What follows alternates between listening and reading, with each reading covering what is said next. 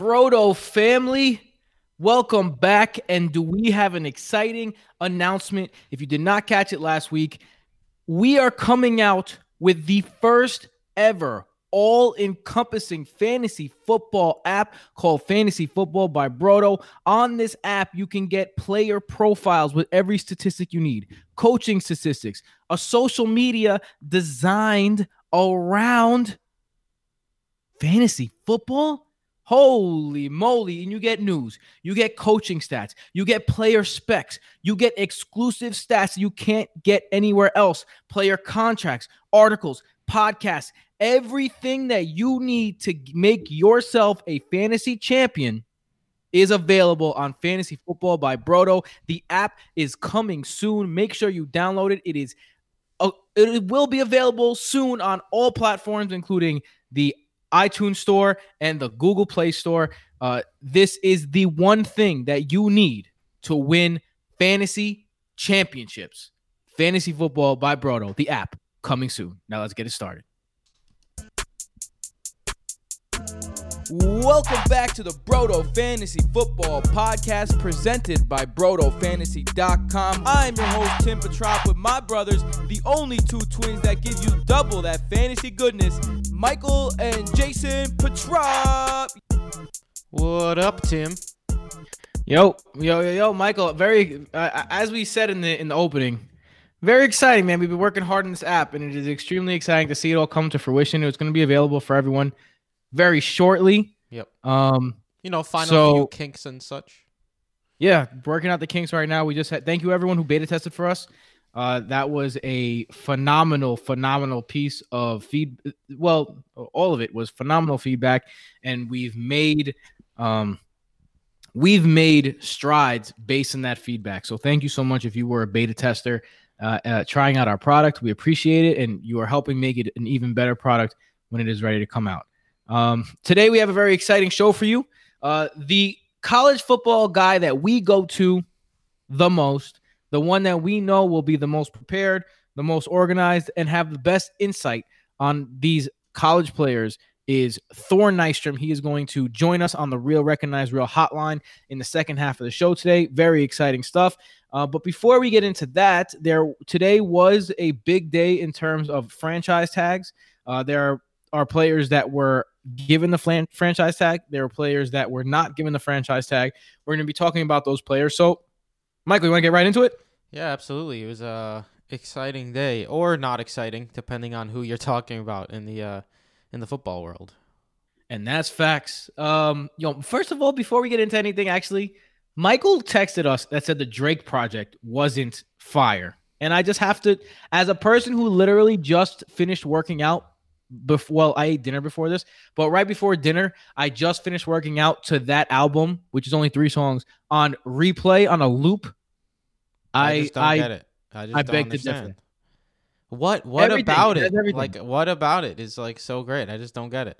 it has everything. great I'm just songs, listening to it, lyrical like, content. waiting, waiting to like be pulled in. I don't know how you're not pulled in. But again, I- I've also I don't never really it. been a, a big Drake guy to begin with. So As you could tell by Michael's voice, white. Tim, you're also white, man. Yeah, but I'm not like white, white like you. Whatever that Like- means, man. like if I, I put Caucasian on my thing, but you're you know, an I- idiot. I, I, an grew, idiot. I, I, I grew up a little differently in terms of like uh like the, my I'm more cultured in terms of my musical and uh Oh, yeah, my you're, interest. You're so put it that way. cool. Jason and I are super lame. Yeah, okay. Jason's not here, by the way, in case you didn't realize yet. Um, he has some uh, Cornell Law School um, duties to take care of, so he will be on next week's pod again. But he could not make it today, unfortunately. So Jason's a judge right now. Jason's judging. He's not even lawyering. He's judging. judging a mock So- trial. Jason is out here very, very, very, very, very hard. All right, so let's get to the first news because I think this was the the most important news. It finally happened. A hundred and sixty million dollar contract with one hundred and twenty-six million dollars guaranteed. Oh, duh, baby. Talk about Cha-ching. Cha-ching. Talk about betting on yourself and it working out. Dak Prescott finally gets the comfort that he has been looking for. Uh, the Cowboys show faith. They saw what it does, right? Like it's be careful what you wish for because you just might get it. Dak Prescott was the franchise quarterback since he took over for Tony Romo in that injured year, and he has not looked back. And it's finally about time that they recognized it. Good for Dak. Uh, it's going to be interesting to see if the Cowboys can keep that that core around him that they have right now because the Cowboys had that window where Dak was on that on that really low contract. Um, so it's it's going to be interesting to see how they maneuver around that and how they keep all their pieces in place to keep Dallas a contender.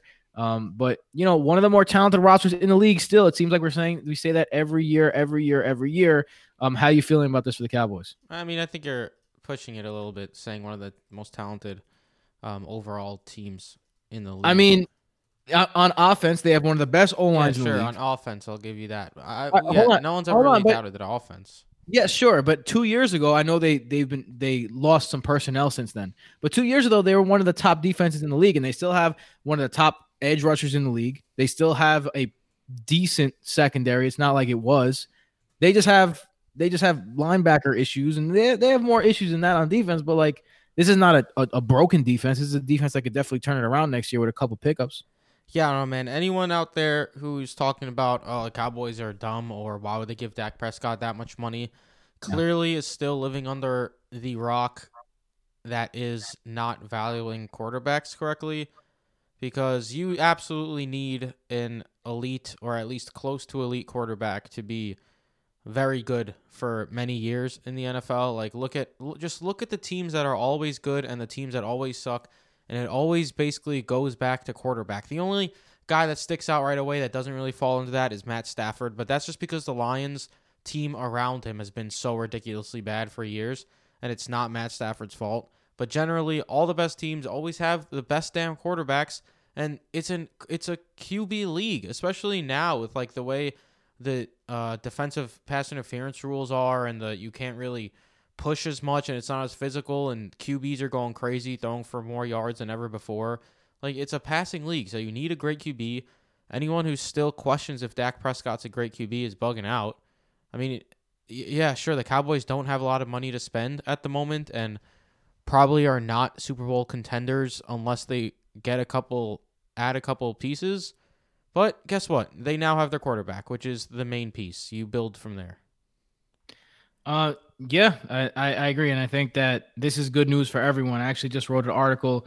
Um, is it on the website yet? It should be on the website soon. If it's not on the not website on the yet. website yet. No. Michael, what is it? What's up, bro? What's up, bro? I'm I'm the I'm the guy who has to do it.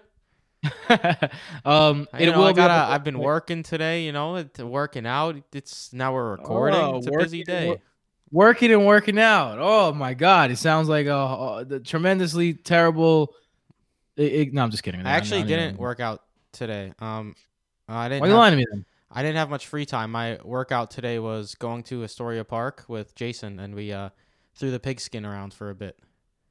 Oh, cool. Thanks for the invite. Appreciate that. Um, Shout out. We saw Joe Santagato running on the track. Shout out, Joe. yeah, there you go. It- you know, I would have saw him too had you invited me. yeah, what are you gonna do? Tis life. Oh no, I, I can't be part of that. Um, just That's because I have a better arm. for making fun of us. Yeah, okay. Just 'cause I- um, Dak Prescott. Uh, yeah, I think I think it's it's a great move. I think everyone's happy. Um, Amari Cooper's happy. CeeDee Lamb's happy. Ezekiel Elliott's happy. Michael Gallup's probably happy, who got completely left behind last last year. Um, everyone in the building is happy in Dallas, so good for them. Uh, an interesting move here is this is not the big move. Uh, we're gonna mention some offensive line moves as well, though, because I do want to mention the offensive line moves because they're underrated. I think one of the biggest indicators of a- an improvement uh, for a team overall is how much better their offensive line gets year by year, especially for offenses. I mean, you saw it with, let, let's say, the, the Colts are the most recent example of a team who completely turned everything around in terms of production as soon as they got an offensive line. Yeah. Um, you know, so I, I think that you you see that interesting move. Uh, the Dolphins acquired Isaiah Wilson from the Titans. Isaiah Wilson was a first round pick last year. Got a DUI, was on my COVID list twice, played three snaps all year. a bunch of off-field issues. He's a interesting fella. But he was a first round pick, and the ti- and the Dolphins got him for a swap of seventh round picks. So Yeah. literally got him for nothing. So maybe that works out for the Dolphins. That really Brandon- hurts. That really hurts if you're a Tennessee Titan fan Word.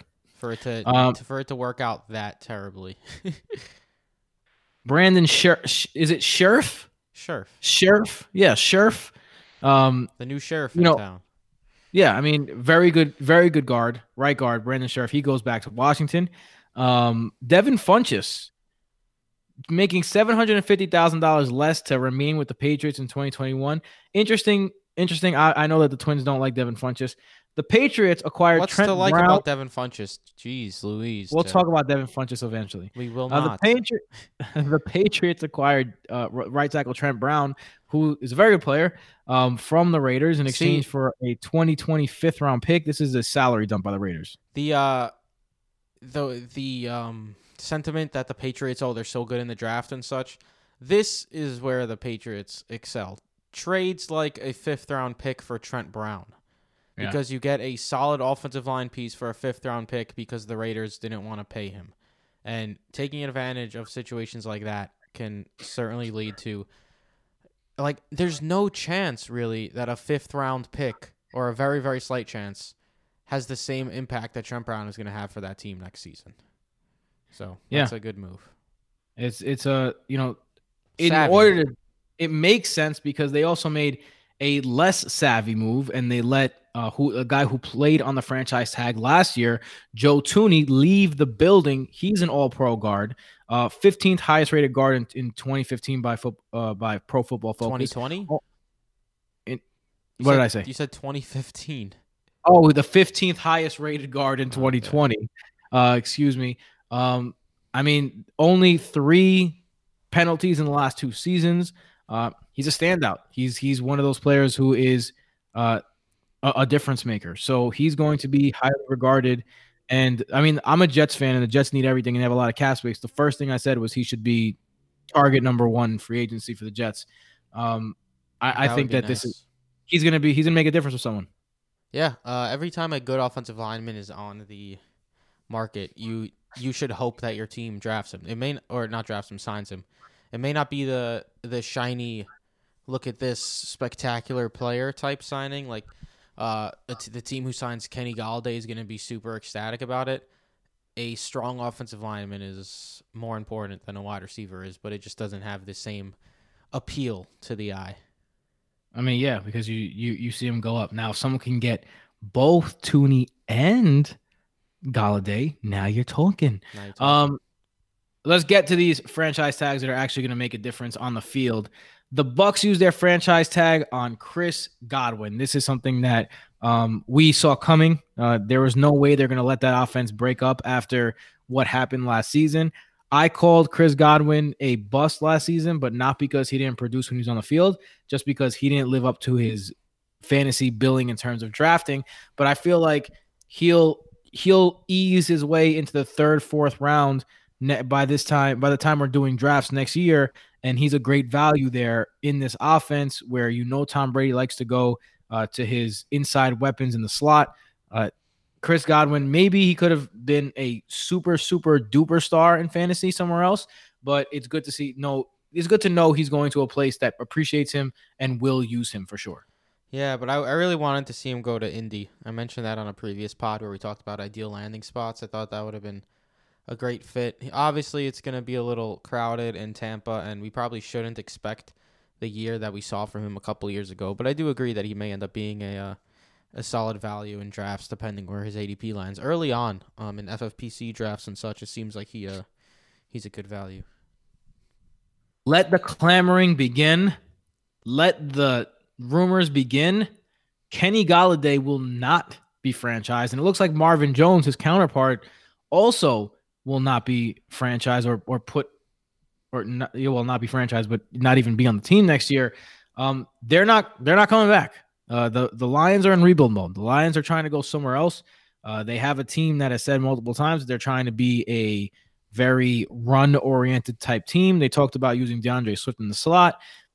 They've spent a lot of high draft picks on wide receivers. And uh, someone in the Discord today asked us, "What do you think the the Lions are going to do? You think they're going to draft a wide receiver to replace them? And Jason responded with, "No, I think that they've been drafting wide receivers high and it hasn't done shit for them. So I think they're going with an entirely new direction. And I think that that's something that you could that yeah, I think that's true. Um, so for the Lions, that's the case. But for Kenny Golladay now, he's going to get a big contract somewhere, and I mean he can go anywhere. For I, like I said, I'm a Jets fan. I hope Golladay comes to the Jets. He's just one of those guys who slots in as a number one receiver, has never had any off field issues. He's had some injury issues, but he's never had anything, any diva issues like guys in uh, of his ilk at his position. He's going to be a highly, highly coveted free agent. You know, it would be fire. Not going to happen because of cap space issues. If Kenny Golladay went to L.A. with Stafford, have Woods, Kupp, and Golladay all lined up at all times, that would be absolutely ridiculous. Oh, interesting. A report that came out a little while ago is the Miami Herald reported that the Dolphins are expected to show considerable interest in free agent Kenny Golladay. Yeah, they look there. There's a rumblings about them going after Aaron Jones as well. Looks like the Dolphins are going for it. They better find mean, themselves a quarterback then. I I'm, I'm not giving up on Tua the same way that you are. um, Hunter Henry, uh, ESPN's Adam Schefter reported that the Chargers will not use their franchise tag on Hunter Henry. I think this is definitely a regime shifting type move, right? Again, this is a new regime coming in. Um, you have a guy from the Rams coming in and Joe Stanley, who who will Joe Staley, excuse me, who is kind of bringing in his own squad now and it's kind of changing the culture. And you know, it's important to remember, and we haven't mentioned it yet, but we should. It's important to remember that the NFL cap is based on revenue the previous season. And revenue dropped significantly because of COVID last year. So there's rumblings, and I don't think the number's official yet, but there's rumblings that this year's cap is going to be $20 million less than last year's cap was. So there's going to be a lot of cap casualties, and a lot of teams are not going to have the luxury to pay a guy like Hunter Henry big money. I think that what we're going to see uh, from some of these free agents is uh, like a Hunter Henry is one year prove it kind of deals. And if they get that one year prove it kind of deals, they're going to be wanting to prove it. So look out for those guys who should be getting long term contracts like a Hunter Henry, who maybe won't because of this uh, this whole debacle with COVID. And you know, when you put a guy like that with all that skill that Hunter Henry has in a corner, and you give him one year to prove it, players play better in contract years. This is facts. This is what it is. So Hunter Henry, depending on where he lands, could be a, a sleeper because we know how talented he is. How do you no, feel about I, this? I tweeted earlier today. Some one some team out there is going to overpay for Hunter Henry. Um, he was finally healthy for a full season this year, age 25 to 26 season, 90 targets, and he was just, I mean, he was a huge letdown, dude. He was sixth in the league in targets. He had 14 red zone opportunities, and the dude ended with just over 10 and a half fantasy points per game, was 47th in points per opportunity, excluding touchdowns, one of our exclusive stats was fifth in true target value and, and did not live up to that either. I mean, it just he was just a letdown. If anyone told you like Justin Herbert was going to have this good of a rookie season and Hunter Henry was going to be healthy, I would have been like, "Oh man, Hunter Henry is going to end up being one of the best draft day values." Instead, he was just this whatever guy that because he was a tight end, he was useful, but he was nowhere near like what he should have been for the targets he was seeing and like the way he's treated just as a player. Uh, yeah, uh, mm, yeah, rookie rookie quarterbacks do usually throw to tight ends, but yeah, Herbert was releasing that shit. He was he was letting it rip. So I don't know. I think Hunter Henry is, is, is sneaky. Put him on a one year deal. The guy has a lot of talent. I mean, I'm not saying he's uh, not gonna be a decent tight end he's clearly a solid tight end, but like some team is going to overpay him, paying him as if he's like this elite guy, in my opinion. One guy that did get franchise tagged is wide receiver Allen Robinson. So he will stay with the Bears. For those of you who don't know what franchise tagging is, because sometimes uh, when you're listening to these things, people just kind of gloss over the definitions of this stuff. A franchise tag is when a player is a free agent from a team and that that team can decide to franchise that player, which means they're automatically back on the team for a one year deal that pays them the average of the top five players at that position. So Allen Robinson is going back to the Bears on a one year, $16.4 million, completely guaranteed. So, you know, franchise tags usually work out for both parties um, because all, all the money's guaranteed. Uh, and you do get that one year prove it deal. And after that, a lot of people do get big deals. Uh, so Allen Robinson is going to live another year in Chicago. Uh, free Allen Robinson, man. This guy is one of the most talented players in the league, and we've only got to see him with, you know, Mitch Trubisky, Nick Foles, and Blake Bortles. It's it's a travesty. Yeah, A Rob was the exact guy I had in mind when I started the episode by saying some happy and some not so happy franchise tags. This is the number one not so happy franchise tag here. It's very, very upsetting because you you'd hope that Allen Robinson was free and able to sign wherever he wanted, and the assumption is that he would have chosen a good quarterback and he would have been able to actually play with a good quarterback for once because you've seen how dynamic and how productive he could be with trash quarterbacks. But I guess it's another year of will Mitch will Mitchell Trubisky take a step up? No, he won't. Well, Mitchell Trubisky is a is, is a free agent too, so we'll see who's taking a step up over there. Um, Chris Carson, interesting name on the free agent list, will not be getting franchised. It's not. I mean, it, he he would have got eight point six six eight million dollars under the franchise tag. That's just not what Seattle's doing right now. They are in salary cap hell. Um, man, this is a guy who at 26 years old, he's got an injury history, but at the same time, one of the more productive backs every time he's on the field. There are some big spots where he can land. And I, I think Buffalo is the spot that we talked about already, the spot that I would love to see him land. If he can land in a spot where he's the feature back, Chris Carson has a chance to be someone who really takes a step up in fantasy next year, but he's got to be in the right situation. Yeah, I think due to the injury concerns and stuff too, I think he's going to end up getting a deal that isn't like if he I, he'll probably get like a 3-year 9 million dollar deal.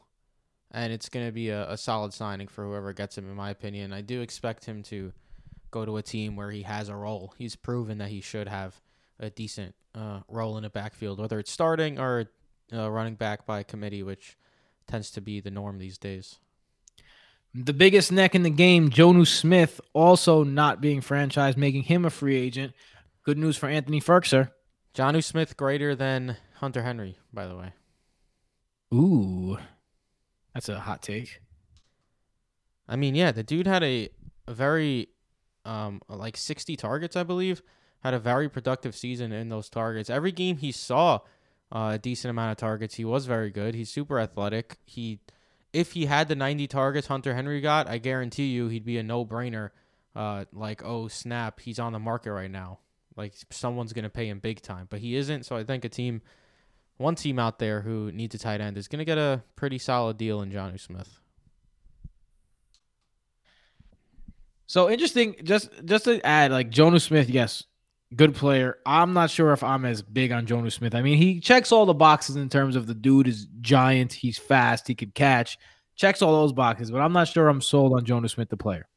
Just putting that out there. But he will be, if someone can get him for a good price, he will be uh, definitely interesting. Although we're gonna have a lessons learned uh, in the 2020 season episode coming up soon and one of the lessons is it's never tight end season. So a little preview of that. Uh, just just for the record, Dak Prescott has been franchised by the Cowboys.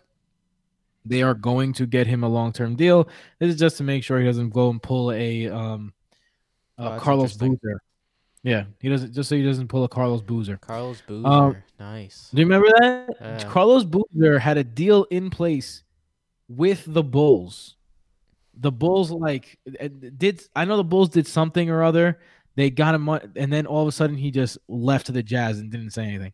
Um Aaron Jones interesting. Rob uh, ESPN's Rob Demovsky expects Aaron Jones to walk, but when asked about Aaron Jones, the Packers said that they believe Aaron Jones is quote a part of their future. So interesting, not franchised but they say he's a part of their future. It looks like Aaron Jones could be heading somewhere else. Miami looks like a really good destination for him. How are you feeling about Aaron Jones and this news and like where do you where do you hope he ends up for fantasy purposes? Yeah, I mean a little odd that they did that, like to not franchise him when they want to keep him, quote unquote. Uh, maybe they're just trying to. They're just saying that publicly because I mean they do have Jamaal Williams. They have AJ Dillon, who they spent a second round pick on, erroneously last year. But what are you gonna do? They now have AJ Dillon. If they believe he's the next guy to step up and be their lead back, then they don't really need Aaron Jones anymore. Even though I mean Aaron Jones is a monster. He was first in rushing yards over expected um, this previous season. Um, even on seeing nowhere near like the amount of touches of Derrick Henry, who was second. Look, if he goes to Miami, Miami has shown that they want to use a workhorse back. Aaron Jones would be in for by far the biggest workload of his career, I assume. Um, he's 26 now, I believe, or 25, 26, and that's typically when you don't want to extend running backs, but he does not have the work that typical like like the Zeke 26 year olds do. Um, the one thing that the Packers have done in not using him as a workhorse is keeping him more fresh throughout the season and going forward. So that's something they de- they don't really need to worry about at this point. I think Aaron Jones will age over the next three four years pretty pretty uh gracefully. So I do think wherever he lands, he'll have he'll be very solid for several years. And look, Miami said they're interested in him. They want a workhorse back. Sorry, Myles Gaskin, Salvon Ahmed, and company. But if if Aaron Jones goes there, it's going to be a very very nice uh, spot for Jones to just really just get a whole ton of work compared to what he did in the Green Bay. Like I expect the efficiency won't likely be the same because you're going from Aaron Rodgers to Tua, but he'll likely make up for that in volume. Uh, yeah, I mean, I mean, for whatever it's worth, Marquez Valdes-Scantling um, says that he's the best running back in football, and that he doesn't want him to go. I mean, that makes a difference. He has a he has a point. He is one of the best running backs in football. So MVS isn't uh, just saying random shit. He's telling the truth. So that's all for the franchise tags and the news segment. But uh, we have a special guest today, a very, very special guest. Speaking about franchise tags, if we had to franchise tag a guest, Thor Nystrom would be on the top of that list. He's about to be the the first ever three time visitor of the Real Recognized Real Hotline. Uh, we have not had a guest uh, because it's been the regular season and all that, and it's now the off season. So guest time is on, and it was it was a real pleasure to talk to Thor. Um, he is he's a great dude. Uh, just really loves college football and really loves football, and you could tell. And he's yeah. super knowledgeable about it. We had a great conversation. Can't wait for you guys to hear it. Yeah, it's it's pretty nuts listening to everything he has to say without like he doesn't have notes in front of him or anything. The dude's just yeah. talking, like it's all in his brain. yeah, it's it's great. But yeah, let's uh, let's as Michael's about as Michael's about to intro, this guy is an encyclopedia of knowledge. Let's pick his brain a little bit. What do you say, Mike? Let's do it. And now, with the first real recognized real segment of the 2021 year, we have one of the best guys in the college football universe. Um, he is the lead uh, NF- college football and NFL draft analyst for NBC Sports Edge, formerly known as Rotoworld, um, for those who are living under a rock. The best name in the game with the encyclopedic brain, Mr. Thor Nystrom. What's going on, Thor? Hey guys, good to be here. How you doing? Good, good, man. Third straight year, third straight year on the podcast, bringing us, uh, bringing our listeners uh, the inside knowledge about these rookies that they don't get anywhere else. I hope you don't have too many other three-time guests. I hope I'm in like the Ring of Honor at this point. I you think... are our first three-time guest ever, nice. as of right now. Yeah. Okay, good. I'm, I'm on the Mount Rushmore of, of Brodo fantasy. yes, sir. Yes, sir. Love it. Uh, speaking of that, speak. This is a different year than any other year we've had you on. Uh, COVID has really changed the pace of everything. Just found out that the salary cap is going to be about twenty thousand, twenty million dollars less. Um, there's less college tape on these college football guys who have played less games. Some of them sat out. Like, I mean, Ja'Marr Chase comes to mind as someone who didn't even play last year. So the question is, how do you, how does the your, you know, going into this process, how does your uh, whole process change in terms of in terms of analyzing these guys, in terms of ranking these guys, and in terms of projecting these guys? Uh, mine didn't change much outside of the fact that I, I didn't get to go to the Senior Bowl or the Combine. Um, no one gets to go to the Combine, unfortunately. Um, but outside, and then the only other thing is, and this is a, another thing, you know, with with everyone is just we don't get as much of the most important metric for every prospect, which is, as you mentioned, their their final season of tape, um, which which just means that more projection is introduced um, for each each prospect that doesn't have a full catalog of tape, you know, particularly in that last season. Um, so it just th- there's going to be a lot more variance, um, you know, like between different people that have this job that do rankings and stuff like that. But I also think there's going to be a lot more variance than in typical years um, between different teams as draft boards, um, and I think that's only natural again because um, because of that less game tape. There's going to be more projection going on. Um, and there's naturally going to be more disagreement um, the more projection you have to make because there's you know it's it's it's less of something that is based in reality so there's going to be less uniformity you know amongst the opinions uh, so let's get right into these guys because one of the guys that sticks out um, and you know everyone's talking about the quarterbacks right now and the, and the big five quarterbacks some of the big guys have all five of these quarterbacks going in the first 10 picks of the drafts of course uh, Trevor Lawrence, Zach Wilson, uh, Trey Lance, Justin Fields, Mac Jones. So the question is, I want to know about Ju- uh, uh, Wilson. I want to know about. Here's a guy who played at BYU. He played six games, didn't really play a bit great competition, and now people have him going as a second pick in the draft. Um, a guy that a lot of people respect, Chris Sims, who called Josh Allen three years ago as the best quarterback out of that draft is now saying that Zach Wilson is the best quarterback over Trevor Lawrence in this draft. How do you feel about Zach Wilson, and do you think that his skills translate to the next level?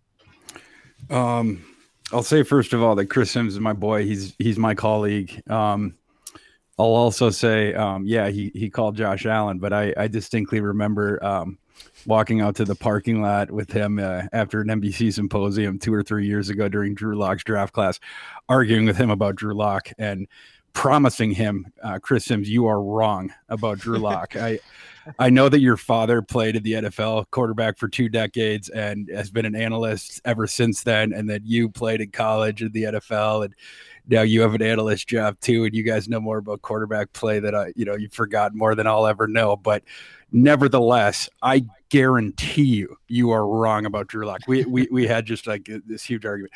Um, he's not always right. Um, and so, but anyway, um, to, to to the point about Wilson, like the the people that love Wilson, I mean, like we can all agree that he has um, numerous, uh, you know, a, a, catalog of NFL throws that that that you know beyond a shadow of a doubt, um, unimpeachable that that he has an NFL arm. Yes.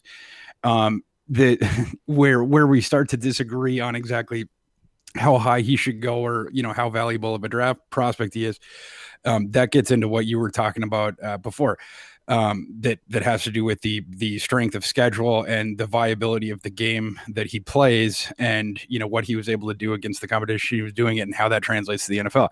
Um, just a little backstory for people that aren't aware. Uh, Zach Wilson, he started as a true freshman at BYU. Is the youngest guy to ever do it. Uh, started BYU. He had a solid season. Um, his his I mean, for sort of context, his PFF grade as a true freshman was just slightly over 80, which is solid for a true freshman. Um, Trevor Lawrence is slightly over 90 as a true freshman, just to give you an idea, um, but it's still solid. Um, and then as a sophomore, Wilson um, played through a couple injuries and was not as good. Like you know, it, you know his his numbers dropped across the board. Just to give you the one number as, as far as the PFF thing, his his grades dropped into the mid seventies.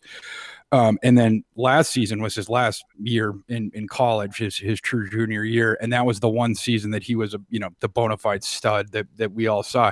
But the issue is that that one year where he was the superstar and the mega god he played the number 89 SP plus schedule. And it was even it was even worse than that because for instance, um, one of the um, a, a, team that would have been in the top half of the defenses that he played, UCF, they played them in the bowl game. Um, UCF had numerous opt outs in that game, including Richie Grant, their their star safety, and uh, Aaron Robinson, their their star cornerback. Um, uh, Zach Wilson was ripping up their third stringers in in that game. So Zach Wilson basically shredded two, like eh, I'm talking shredded in terms of like 90 plus, you know, PFF grade, game grade, um, you know, accuracy, no mistakes, etc. Uh, two top 60 defenses. Um, you know, of course, you know, he did, just didn't get to play many of them. Um, but that that you know that that sort of goes back to my point. Um, the the other thing is so so you have you have that. Um, then the other thing is that the thing that Zach Wilson was so good at there's other things that explain the reason that he got much better last season outside of just you know Zach Wilson was bit by a mutant spider, you know, while he was rehabbing off of his injuries, and all of a sudden he turned to, you know, Peter Parker went into Spider Man, whatever. Uh, there, there's other things that explain it, you know, even beyond the, the, the the bad schedule. First of all, they they changed their offensive philosophy a little bit, where they went to went to this wide zone uh, running scheme where they did a lot more play action off of this um, the, this scheme, and their offensive line got a lot better. Where their offensive line ranked in the top ten, basically in every advanced metric, including in run blocking, but also in pass blocking. So Zach Wilson was never facing um, pressure, even on these these deep throws. Well, uh, off of play action concepts, off of this wide zone, and they were a tremendous running team. People don't talk about this, but the tremendous running team. They, they, they have sort of a no name running back who was like top ten, you know, and all sort of the the the runs per carry stats, etc. Um, but what what what Zach Wilson would do off this concept, off the play action concept, is he would typically always throw deep to, uh, in particular, Dax Milne. Um, in the NFL, you they they do do a lot of um, wide zone concepts, and they do do a lot of play action throws off of off of wide zone.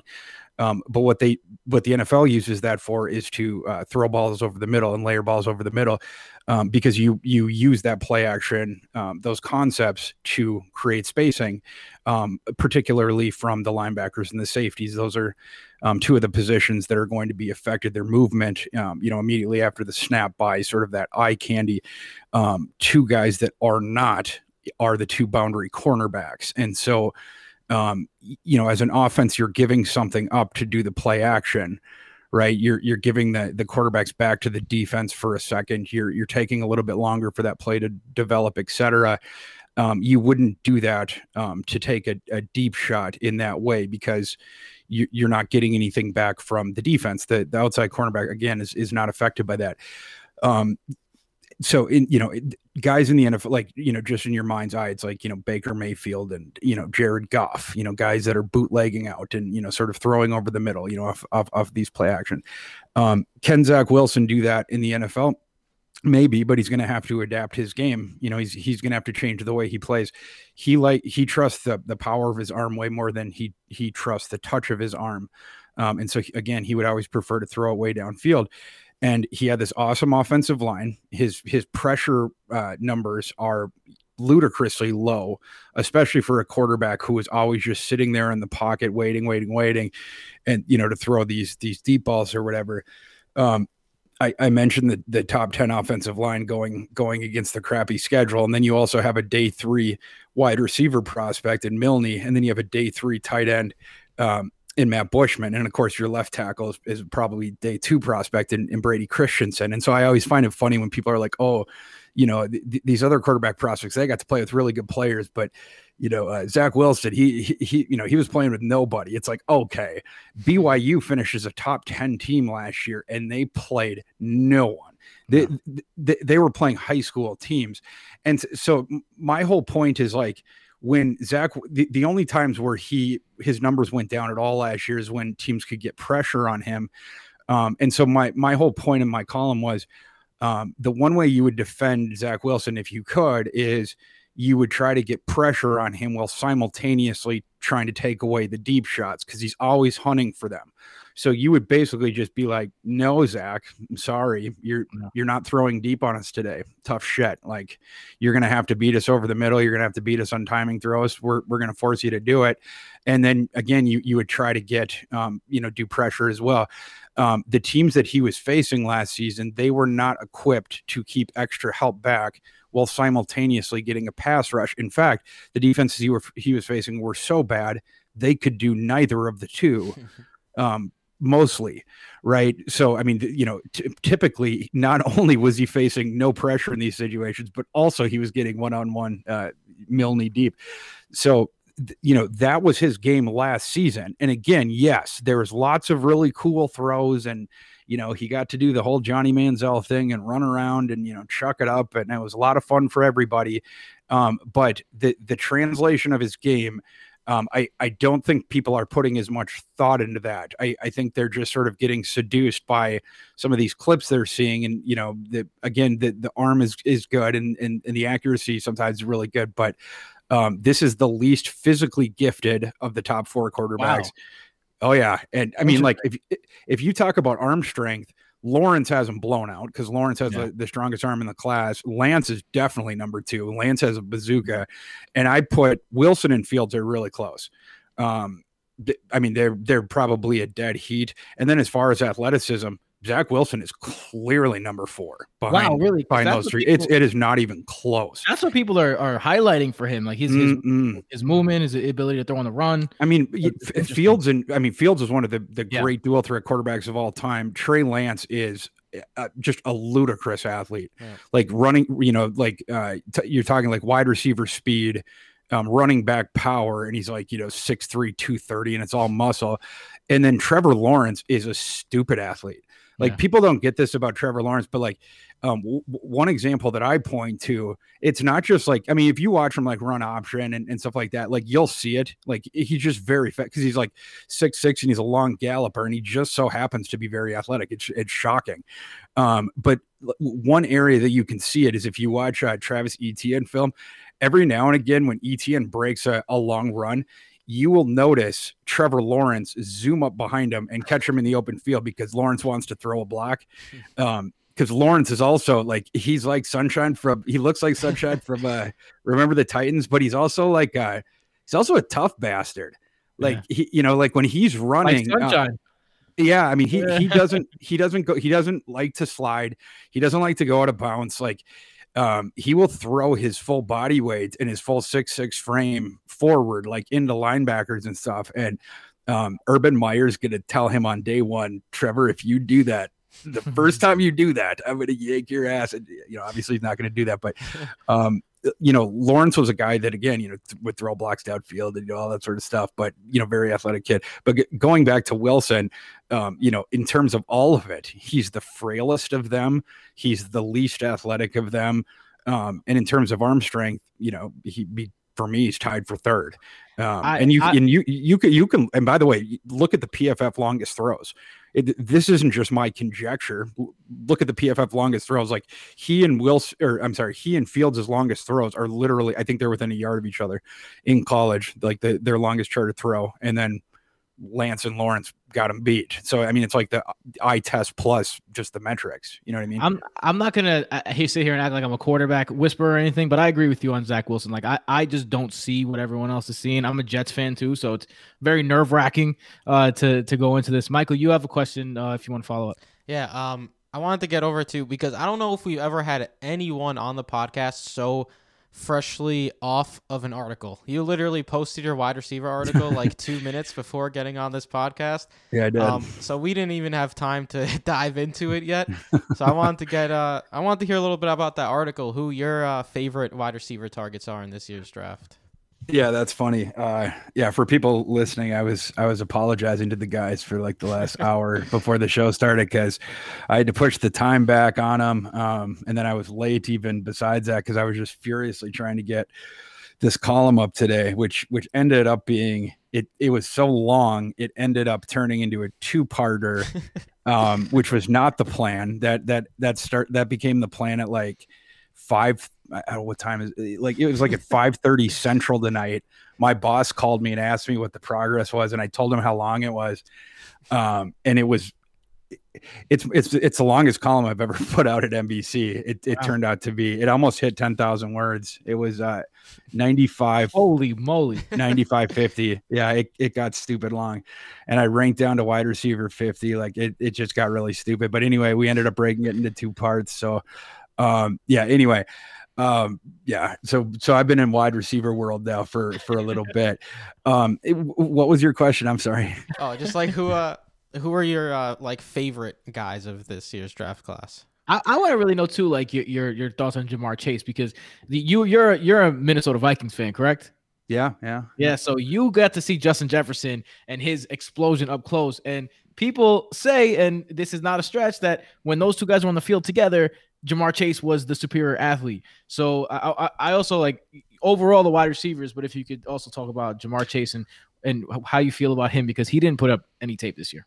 Yeah, yeah, and yeah. It's it's it's really interesting because in 2019, LSU had the best offense in college football history, and they had the best passing offense in college football history. And like you're mentioning, Ja'Marr Chase was the best receiver on that team, and you don't need to take my word for it. He won the Biletnikoff Award. That's the best receiver in the nation. Um, Justin Jefferson was the slot receiver on on that team. Jefferson got more receptions, um, but Chase blew him out in receiving yards. It blew everyone out, um, and he led. Uh, I, he not only led the nation in, in receiving touchdowns, I believe he broke the SEC record. I, I think he had 20 touchdowns. Um, the so that's that's the one part of it. Um, but th- then you, you start to think about it a little more, and it gets crazier because Ja'Marr Chase was 19 years old at that time, and then the next season, Justin Jefferson goes out and has perhaps the best season, rookie season in NFL history. Mm-hmm. And so when you think about it contextually, it sort of blows your mind. Um, now, you know, of course, Ja'Marr Chase didn't play uh, this past season, right? And so he's he's one of those guys where you know, like we talked about before, you have to do a little bit more projecting, and then you know you have to trust that he's going to come. I mean, like you know, in the past, like it would there's been very few instances in the past where a guy took a year off and then he was in in the draft and as you guys know in the past that was always seen as like a very scary thing you know like mm-hmm. Mike Williams oh he he, he took a year off and now he's back in, in, in the draft and then you know he flamed out and then you know it's like a vaunted you know like Maurice Clarett and stuff like that um, but now we got a lot of guys like that. So, you know, we'll have to see. But just as far as as the season uh, Chase had, you would put Chase's 2019 season up there with uh, DeVonta Smith's 2020 because Smith was what 22 when he did it. Um, I mean, he was a couple years, and, and Smith, it was his fourth year in college. He was two years further along um, at that point. So, um, and and Smith also did not have to share the field with I mean, you know, other uh, at, at, least another NFL. I mean, Metchie, I, I suppose, but um, you know, Waddle got injured in that uh, fourth or fifth game, and so then it was just funneling the usage at, at DeVonta. Whereas, you know, on on that team with Chase, it wasn't just Jefferson. You also had Terrace Marshall, who's going to go in the second round uh, in this class. You had uh, Randy Moss's kid, who was one of the top UDFA's last year, and then of course you had Clyde Edwards-Helaire um, you also had Racey McMath, who could be a, a, late day three pick in this class. So, I mean, to, to put up the numbers he did, historical numbers on on on a team that had that much talent is is pretty impressive at 19. Yeah, Ja'Marr, yeah. Uh, as you know, we're like a fantasy football um, podcast. Ja'Marr Chase is like someone I consider to be like I don't. I'm a little confused as to why people aren't just ranking him as their. Um, is he your first wide receiver? I, I to me, it's obvious he's the first wide receiver. I, I'm a little confused as to how people aren't just just doing it. Like I understand he missed the 2020 season, but come on, you know what I yeah, mean? Yeah, I think yeah, no, and and he is he's he's my number one. Um, I think you know the the top three are all you know it, it's sort of like last year where like all three of the top guys are really good, um, and you know they're in a tier of their own, and they all are very different, right? And so I think like in some ways it comes down almost to more of the taste of the evaluator. Like I, I, think like the people that take Waddle, you know, they just sort of like the the idea of like a you know the, the guy that you have to pay attention to on every play. You know, like the the field tipper guy. Like oh, you know, he's out there. You have to pay attention to him all the time. You know, like. Mm-hmm. Um, you know that sort of a thing. Um, obviously, the the DeVonta Smith guys, um, they just think he's uh, Marvin Harrison reincarnate, and if if that's the case, you have to put him at the top of your board. And um, the Chase guys are like 19 years old, 19 year olds that do that are sort of unprecedented, and so you you have to put him at the top. So, um, I guess I'm in the latter camp, but I, you know, the, the guys in the former camps, I, I, I you know, I, I guess I can see what what leads them there. I think it's like the J- Jerry Ju- Jeudy versus CeeDee Lamb debate of last year, kind of like very much a parallel of that because you're like, do you want the guy who can run the crisper routes and and be that guy who's going to catch hundred balls? You're you going to be, or you do you want the guy who's going to be the the the, the difference maker? Well, um, sure. And in in in your metaphor, Waddle would be Ruggs. Only right. only Waddle, Waddle's a better prospect than Ruggs, and Ruggs ended up being the first taken of the three last year. Yeah. So it's going to like this one, this one of the three is even more wide open. Um, any of those three guys could be the first taken. Um, when the when the draft goes, I mean, it, you know, any order for those three, honestly. But you know, again, for me, it is Chase. Uh, Uh, go ahead, Mike. I want to say uh, your running back rankings a little bit spicier. Um, who you have at the top in Javonte Williams. Yep. Uh, a lot of people have Etienne up there, of course, or uh, Mhm. Najee Harris. What is it about Javonte Williams and his running style that excites you so much? Yeah, like um if you if you compare him to uh, Najee, just sort of apples to apples, um, he is uh, more than two years younger than Najee, and he's a better pure runner than Najee is. Um, and he also just had a better season than any season that Najee did, and he did it behind a brutal offensive line by any metric. The the UNC offensive line the last two seasons stunk, whereas Najee every season ran behind a fabulous offensive line. Um, I think Javonte is not only does he have better speed than than Harris, he also has better burst, um, breaks more tackles, he's more violent. Um, he's not quite um, he's not as good of a receiver. Like Najee is really a next level fabulous receiver. I, I consider Najee sort of a second tight end on the field, uh, sort of as a receiver. Um, but Javonte Williams is underrated as a receiver. Um, earlier in the process, I saw people nitpicking him as a receiver, and I just don't think that they done done enough work or they hadn't watched him. And I'm not really sure, um, but I think that they were missing it. Um, I, I also saw them just sort of in general nitpick his third down utility. Um, that might be from old work or that, you know, I'm not sure, but uh, Javonte Williams took over for Michael Carter as the pass blocking back this year, and he did a lot better um, in that that uh, metric than he'd done in the past. He clearly made a lot of um, uh, strides in that. Uh, the only reason that Javonte hadn't gotten more uh, passing work before in his career because he happened to be on the same team as essentially the second cl- coming of Clyde Edwards-Helaire, Michael Carter. He's, I mean, like those guys are two of the better receiving backs that we've had in college football the last five years. Uh, you have to have Michael Carter on the field there in passing downs. You just do. Um, so, but what that served to do in conjunction with Javonte Williams coming out as a third year junior is Javonte Williams, his his wear and tear is extremely minimal, uh, especially for the type of back he is, which is just, um, just a you know, just he's just a violent man, right? And and for for a guy that that breaks as many tackles as he does, et cetera, um, he, you know, he just hasn't been used as much. The the other thing I'll say about him last year, just to put it sort of in context, you know, th- their offensive line by all the advanced metrics these past couple years, you know, it's been like ranked in the 80s and 90s, et cetera, like it was last year.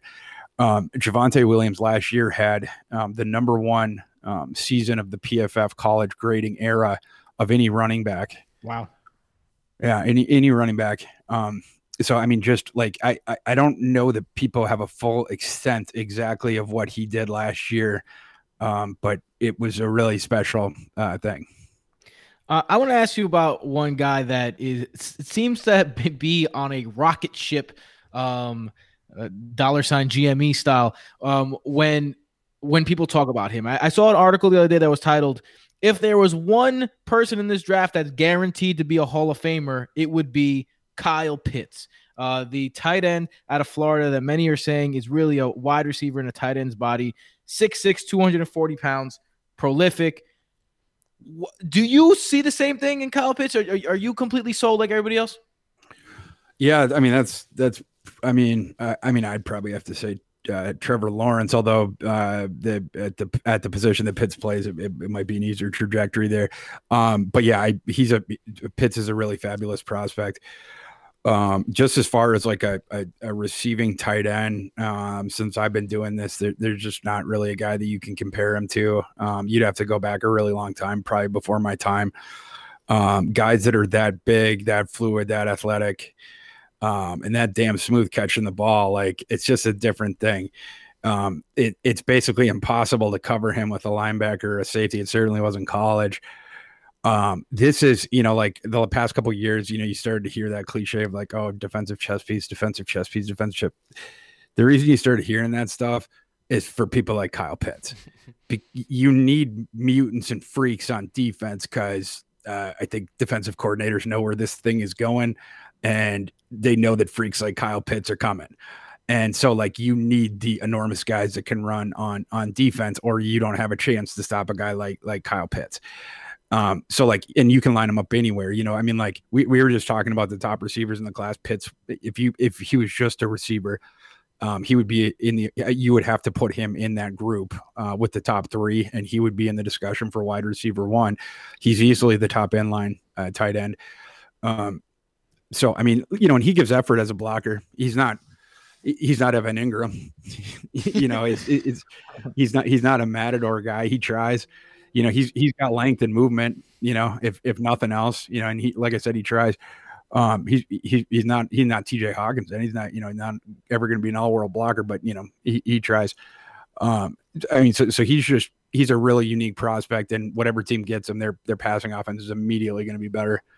All right, so you're just fresh off ten thousand words, so we're gonna let you go after this last question because uh, I know you can use some rest, get some get a sandwich or something, and then um, get a drink are, at least. Yeah, get a drink at least.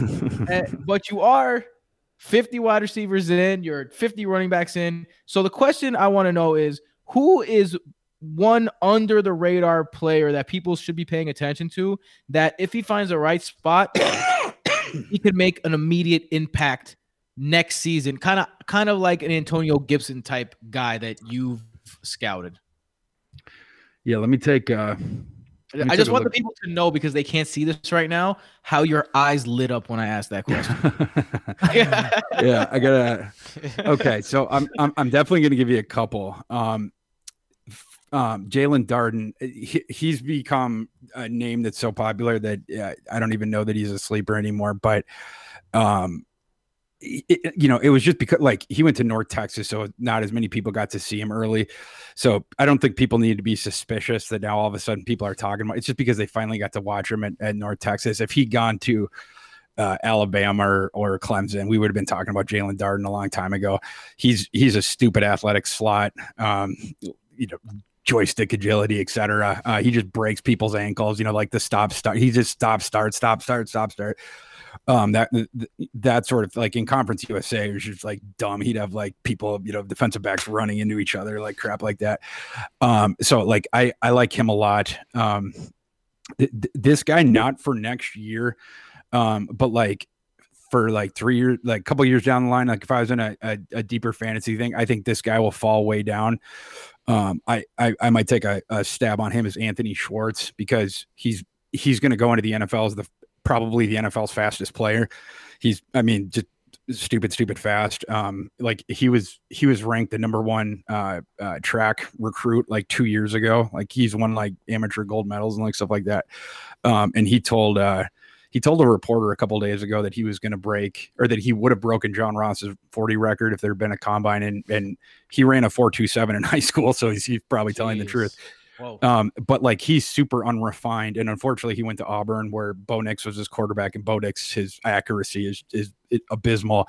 Um, so it's a really bad fit for Anthony Schwartz. So Anthony Schwartz needs a lot of work, but that kind of speed. Um, you, you, can't it doesn't grow on trees so uh, like he's a guy who's going to fall probably into day three but like if i was you know a fantasy person he, he's a guy that i would i would certainly keep an eye on um and then as like as as far as like um sort of late. Oh, by the way, one guy I don't like that a lot of fantasy people seem to like. A couple of them. I don't like Dyami Brown. Not a not a Dyami guy. Um, I don't like Amari Rogers. I don't like Seth Williams. Um, so I would have the, I would have those guys on the no buy uh, list. Some other like uh, lower guys I like. I like Jonathan Adams a lot. I like Shi Smith a lot. Um, he's a super reliable slot. Um, I like Austin Watkins a lot. Austin Watkins, um, a couple years ago, he led the nation, I believe, in deep uh, ball yards. And last season, if I'm remembering this right, I do not believe he dropped one ball. And I think over his career, he may have only dropped like one. And so he's a guy that can both sort of get deep, eh, but also doesn't drop the ball, um, which is nice to see. Um, those are a couple guys. Warren Jackson's really interesting um, because he's six. He's six six. Um, and he and he's he's talented too. He's he's got um, ball skills. Um, if nothing else, he's going to be Collin Johnson, but he could be better. So like you know, and, and no one's talking about him. He's he's going to go late. Um, Tim, th- this is this is a crazy deep sleeper. No one, I, I have not not heard this guy's name once. Tim Jones from Southern Miss is a much better receiver than people think. Um, S- Southern Miss was just a tire fire last year. Um, but Tim Jones is extremely fast and he's he's reliable too. And so I think when um, NFL teams start getting into his tape, he's a guy that could, um, you know, be a guy that could could end up going the fifth or sixth round. Um, whereas he's just totally off people's radar right now. Um, so those are, I, I would say, those are a couple um, guys. It, it, you know, and, and there's just a bunch of like like household names that I, I I I think stink. Like Frank Darby stinks. You know like there, there, there's a lot of these guys that I, I see on like twitter like they're you know i'm just like no that guy sucks. Um but i did anyway. want to i did want to ask you uh one last question. Kadarius Toney, yes or no? Because there's a lot of i love Kadarius Toney and a lot of i hate Kadarius Toney. there's a th- there's the thumbs down. Yeah thumb, thumbs down for me. I got him uh, wide receiver nine so for me, uh, you know, in my on my big board or whatever, like I'll probably have him ranked around like 50 or something like that. Um, I mean, he has a utility for sure, but like, you know, for me, you know, I would draft him around like where Parris Campbell got drafted or whatever. You know, they're, you know, the, I mean, because you know, or or, or um, what's his name, Curtis Samuel, right? Like, to me, that's where you pick um, space players. and that's what he manufactured touch guys. That's what he is. I mean, he and he's he's literally never been anything else. Like, I, I think it's funny that people are like, um, you know, the draft. Everyone's going nuts about Kadarius Toney, but like, it, it seems like we have one of these guys every year, and they just never pan out. You know, and every year, you know, everyone's just like, "Oh, this is the year for Curtis Samuel," or "Oh, this is the year for Parris." Can-. It's like, no, it's not. It's not because they don't know how to run routes. They can't catch the ball downfield they can't catch the ball in contested situations. The only way they can ever get the ball is if no one's around them. They're in space and it's somewhere right around the line of scrimmage. It's like it's in, it's an extended handoff, right? Um, and so that's what Toney is like. Toney, like you know, you'll read in some scouting reports like, oh, you know, Kadarius Toney's, you know, he's stupid athletic and he's he has awesome hands, and it's like, no, actually, I mean, like he only had three drops in college but he only had I, I, think like five contested catches. Mm. And and then if you go and look at his heat chart, the reason is because all of his catches are within five yards of the line of scrimmage or behind it. Yeah. And so it's like, oh, he has he has good hands catching screens. Who the fuck doesn't? Like um so you know, and then it's just running after the catch. So um you know, I mean, if you want to take Kadarius Toney at pick 15 and then just dream. Oh, he's going to learn how to run all the routes. Great, do it. Um, that's that's what they did with Samuel. That's what they did with Campbell. I mean, like we have been doing it for millennia. Uh. Go ahead, knock yourself out. Um, you know, you can even. I'll even buy the argument that Kadarius Toney is slightly more athletic than those guys. That's fine. Um, but Kadarius Toney has never run routes. Um, he's never caught the ball in traffic. Um, he, he, and unlike, um, for instance, Schwartz uh, Darden, some of those guys. He does not have sprinter speed. Um, I mean, he he's fast, um, but his thing is more like explosion and change of direction. You know, like he, he's another guy that like breaks a lot of ankles, um, but he's not like a four three guy, right? And so, um, anyway, I, I don't get it as much with Kadarius Toney. He was he's he's a one year wonder, and the one year he did it it's in a Dan Mullen offense. Dan Mullen's one of the best play callers in college football, and a Dan Mullen offense on a team quarterbacked by Kyle Trask, where you're playing in between the the greatest uh, move tight end that we have seen in modern college football. And then on the other side, you had Trevon Grimes, who's this, you know, six four, six five monster that um, you know, defenses had to attend to as well. And so you talk about a perfect situation for a space player. Yeah. How the fuck are you going to double team Kadarius Toney? And that's you had to double team Pitts on every play. You, yeah. you gonna you gonna leave you gonna leave Grimes uh, uncovered? I so I mean, again, j- just an absolute perfect situation for him. And still, it was his fourth year on campus, and he still didn't prove that he could run routes because he still can't. Um, I mean, you know, if if someone can sort of magically, you know, whatever. I, but he hasn't done it yet. You know, I for for my I have to judge you on on you know what you've done, and if he'd shown a little bit of it, you know, I I could perhaps um, project. But it's the same thing with Campbell, and the same thing with Samuel. I was lower on those guys than than other folks were for this exact same reason. Um, I I don't like players that um, they the only way they can get the ball is you know, if, if within five line, yards of line of scrimmage or, or, shorter, where they're just you know in space, because that's a manufactured touch. I I want a guy again who you know run a route, create separation on his own, and all three sectors of the field can you know can can um, uh, test the defense. If Kadarius Toney could do that, that would be a different story. Um, but for me, he is he is still not proven that he can do that. So um, it's it's it's it's a pass for me is you know so long as he's not going you know so, so long as he's going above the middle of the second round.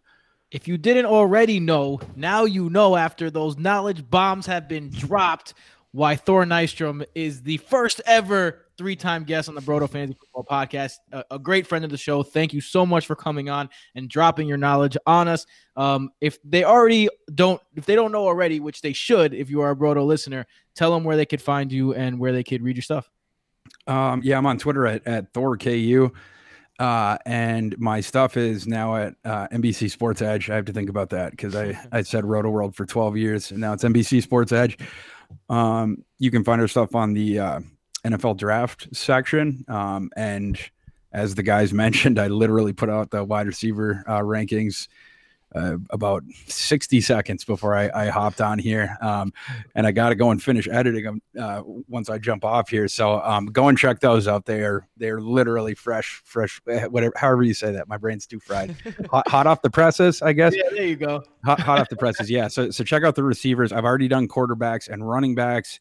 Uh, next, we're going to move to tight ends. The other thing I need to plug is one thing I'm super excited about is um, every week now I'm doing a new show on Twitch with an NFL agent named Lindsey Crook, and the show the show is called NFL Draft War Room with Thor and Lindsey, and basically it's just an hour conversation with Lindsey and I, but it's on Twitch, and so anyone that is tuning, you know, you, you can tune in live. But not only that, you can um, type in questions, um, and so anyone that wants to can ask Lindsay questions. And um, as people who have who watched the first episode know, Lindsay is is very open. I ask him uh, very pointed questions. He he talks to me about the analytics that they have at their uh, boutique agency to go after prospects. They, they have a full board just like I do. We, we argue about rankings, stuff like that.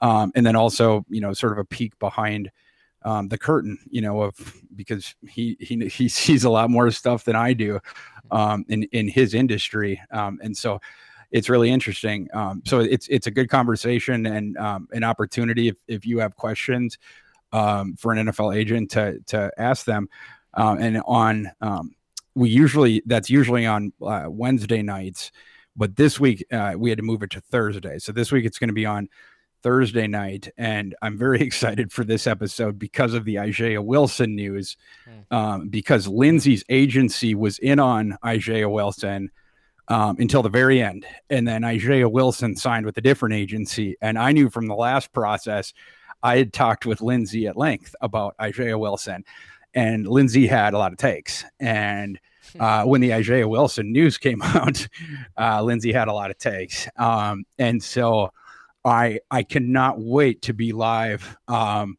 to see how many takes Lindsey is willing to disseminate when we are live on on Twitch. Um, and so I hope you will join me to see how much I could extract from this guy because I'm just gonna put a you know a spigot in there and just see how much I could just just drip out of him. That sounds like something that is a must see. Thank yeah. you again, uh, Thor Nystrom, for joining the podcast. We really appreciate it, man. Thanks. You got it, boys like we promised, an encyclopedia of knowledge about college football. Uh, Thor Nystrom, that was a phenomenal look into the rookie class. Um, look, a lot of you guys are going to be picking in like the second, third round of your dynasty drafts. He dropped some big time dimes um, on who could be some values in that, um, and some insights on the big on the big names. Uh, kind of confirmed what I was thinking about Zach Wilson, man. Like I don't know about this whole Zach Wilson situation, and it's making me nervous day by day. I'm a I'm a Sam guy. You know I'm a Sam guy, Michael. So it's making me nervous. Um, yeah.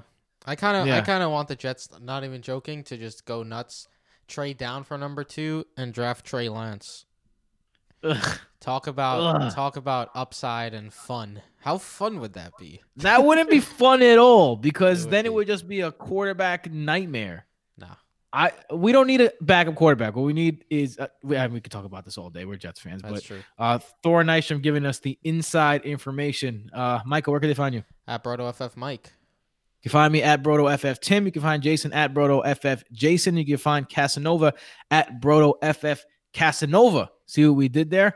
Uh, the entire Brodo team at your fingertips at Brodo Fantasy as well on Twitter at Brodo Fantasy and Espanol. If you want to check out um, the Spanish version, if you are a, a Spanish speaker, we love uh, our Spanish speaking fans and, and our English speaking fans, And uh, our- you know Speaking fans.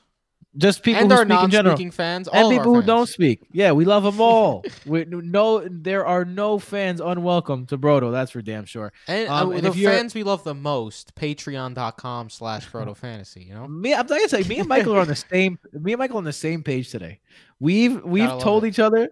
We've told each other like like like we've predicted each other's sentences exactly. the bet. Uh, um, if you're a fan of us, patreon.com slash broto fantasy. If uh, also brotofantasy.com for all of the offseason stuff, including my article that will be going up soon about the the fantasy impact of Dak Prescott's uh, signing. Um, yeah. What else? Oh, the app. Duh. The app will be available for you very soon. We're going to be releasing a date. It is going to be the only tool that you need to prepare yourselves for your 2021 season to win yourself a fantasy championship. So, with that being said, thank you all for joining us. We appreciate your patronage. We appreciate your um, support. If you can go leave us a review on iTunes, that would be lovely. And until next time, peace. Later.